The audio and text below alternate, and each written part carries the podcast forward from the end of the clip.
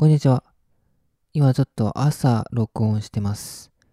と英文法、中学校の英文法の勉強をいつも通りして、で、ペンチ練習で、あの、心あの、漢字の下につく心の練習をして、志とか、思うとかの漢字についてる、こう、下につく心の練習をしてました。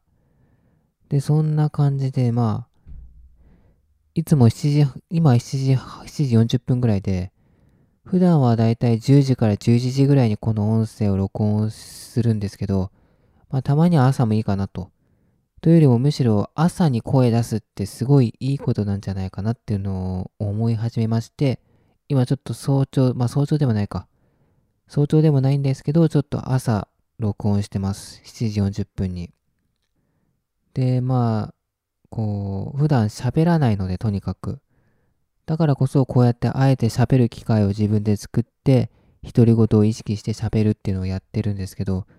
まあ、朝喋るっていうのはなんかいい気がしますね、今のところ。今喋ってて思ったんですけど。開幕一番で声を出していくっていうのは、うんこれ結構いいんじゃないかなと。まあ、よくその会社とかで、まあ、すべての会社がそうではないと思うんですけど、朝礼で、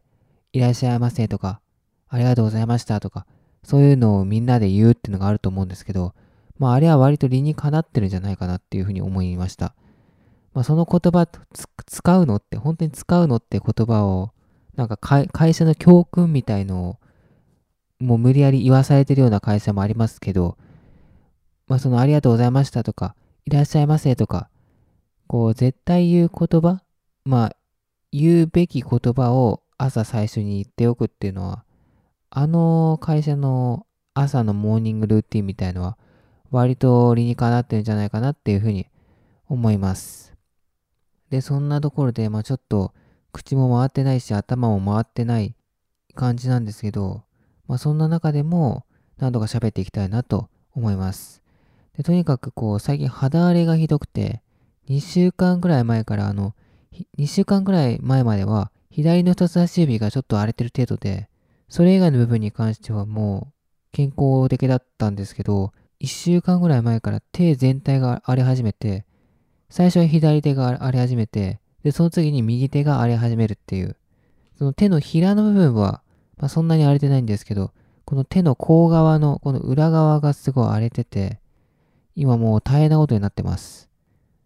で、で、それからまた手だけじゃなくて、今は肘の内側、肘のこの折れ曲がる部分の内側の部分だったり、あと首とか、あと脇とかも痒くなってて、もうとにかく全身いろんなとこが痒くなってるっていう、そんな状況です。で、手に関しては、まあこれはなんとかしないといけないなと。まあ、ウクレレの練習をするにしても、その手が荒れてるよりは荒れてない方が手が手の動きがいいので、これは何とかしないといけないということで、その手荒れに効く薬っていうのをドラッグストアで買ってきて、まあ、ツルハで買ってきて、それを塗ってるんですけど、なんか、また違う荒れ方をし始めてて、いよいよこれは皮膚科に行かないと治らないというか、皮膚科の薬を使わないとダメなんじゃないかなっていう状況まで来てます。まあ、なので、あの、ちょっとかゆみを減らす、減らすためにも、夜寝るときできるだけこう体温を上げないようにするために、あのー、厚い厚めの布団を使ってた、掛け布団をかけたのをタオルケットにしたりとか、あとは寝るときも T シャツ、スウェットだったのを T シャツ短パン、もしくは T シャツパンツっていうそういう構成で寝ることにしてて、まあできるだけ、まあ体温ね、上がっちゃうとどうしてもかゆみっていうのは出てくるので、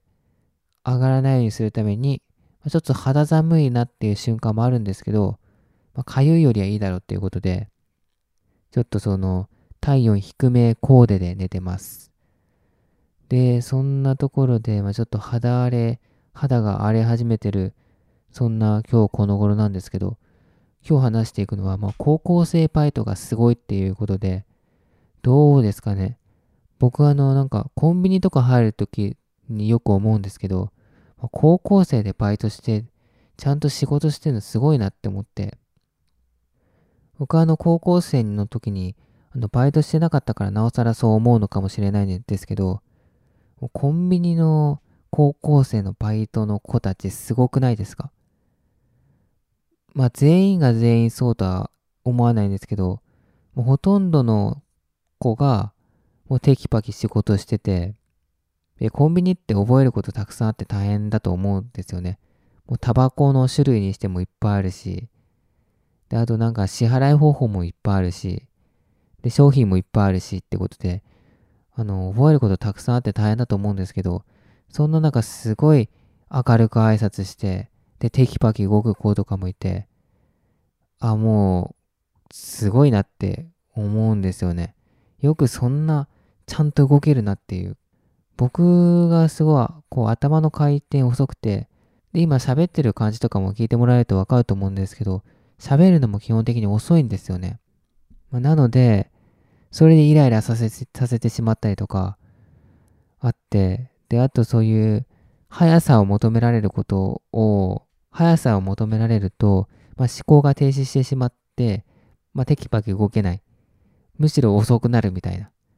早くしようって意識すると遅くなるみたいな、そんな感じでこう頭の処理能力っていうのがないので、本当にすごいなって思うんですよね。で、そのバイアルバイトっていうのが自分のお小遣いのためなのか、その、あるいは家族の家計のためなのかわかんないんですけど、いずれにしても、ちゃんと自分で、こう、履歴書書いて、履歴書を送って、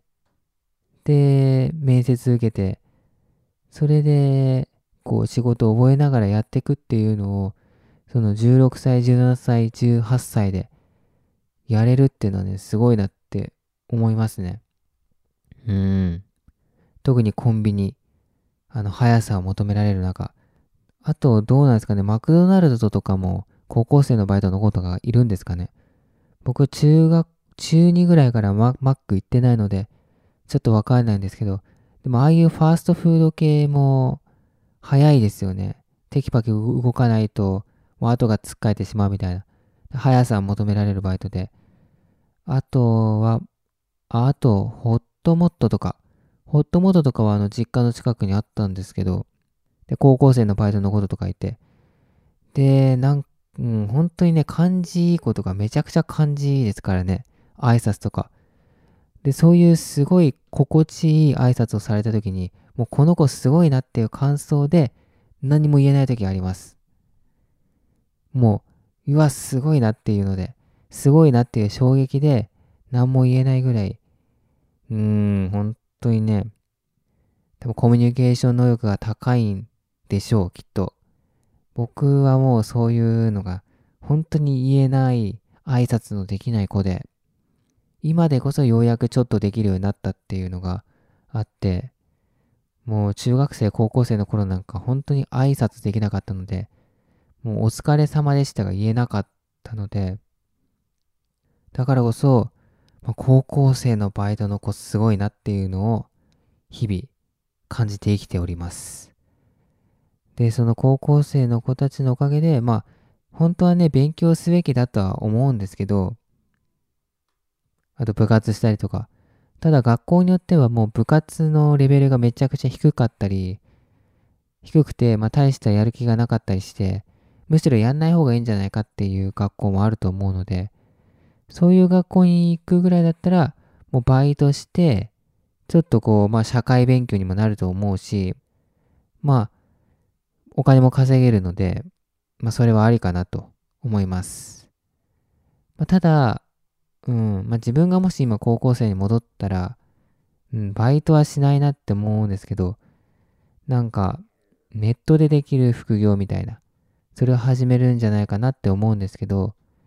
まあでも、そのアルバイトの経験っていうのは絶対無駄にはならないと思うので、うん、全然やってもいいんじゃないかなと思います。ということで、まあちょっと、まあもともとこう、頭の回転が遅くて喋りが遅い上に、今早朝朝撮ってるということで、それもあっていつもよりもさらにこうゆったりとした喋りになってしまったんですけど、はい。まあ、たまにはね、こういう感じで朝撮ってみようかなと思います。ということで、まあその高校生のバイトの子たちにも、こう感謝の気持ちを忘れずに生きていきたいなと思います。ということで最後までお聴きいただきありがとうございました。それではこの辺で。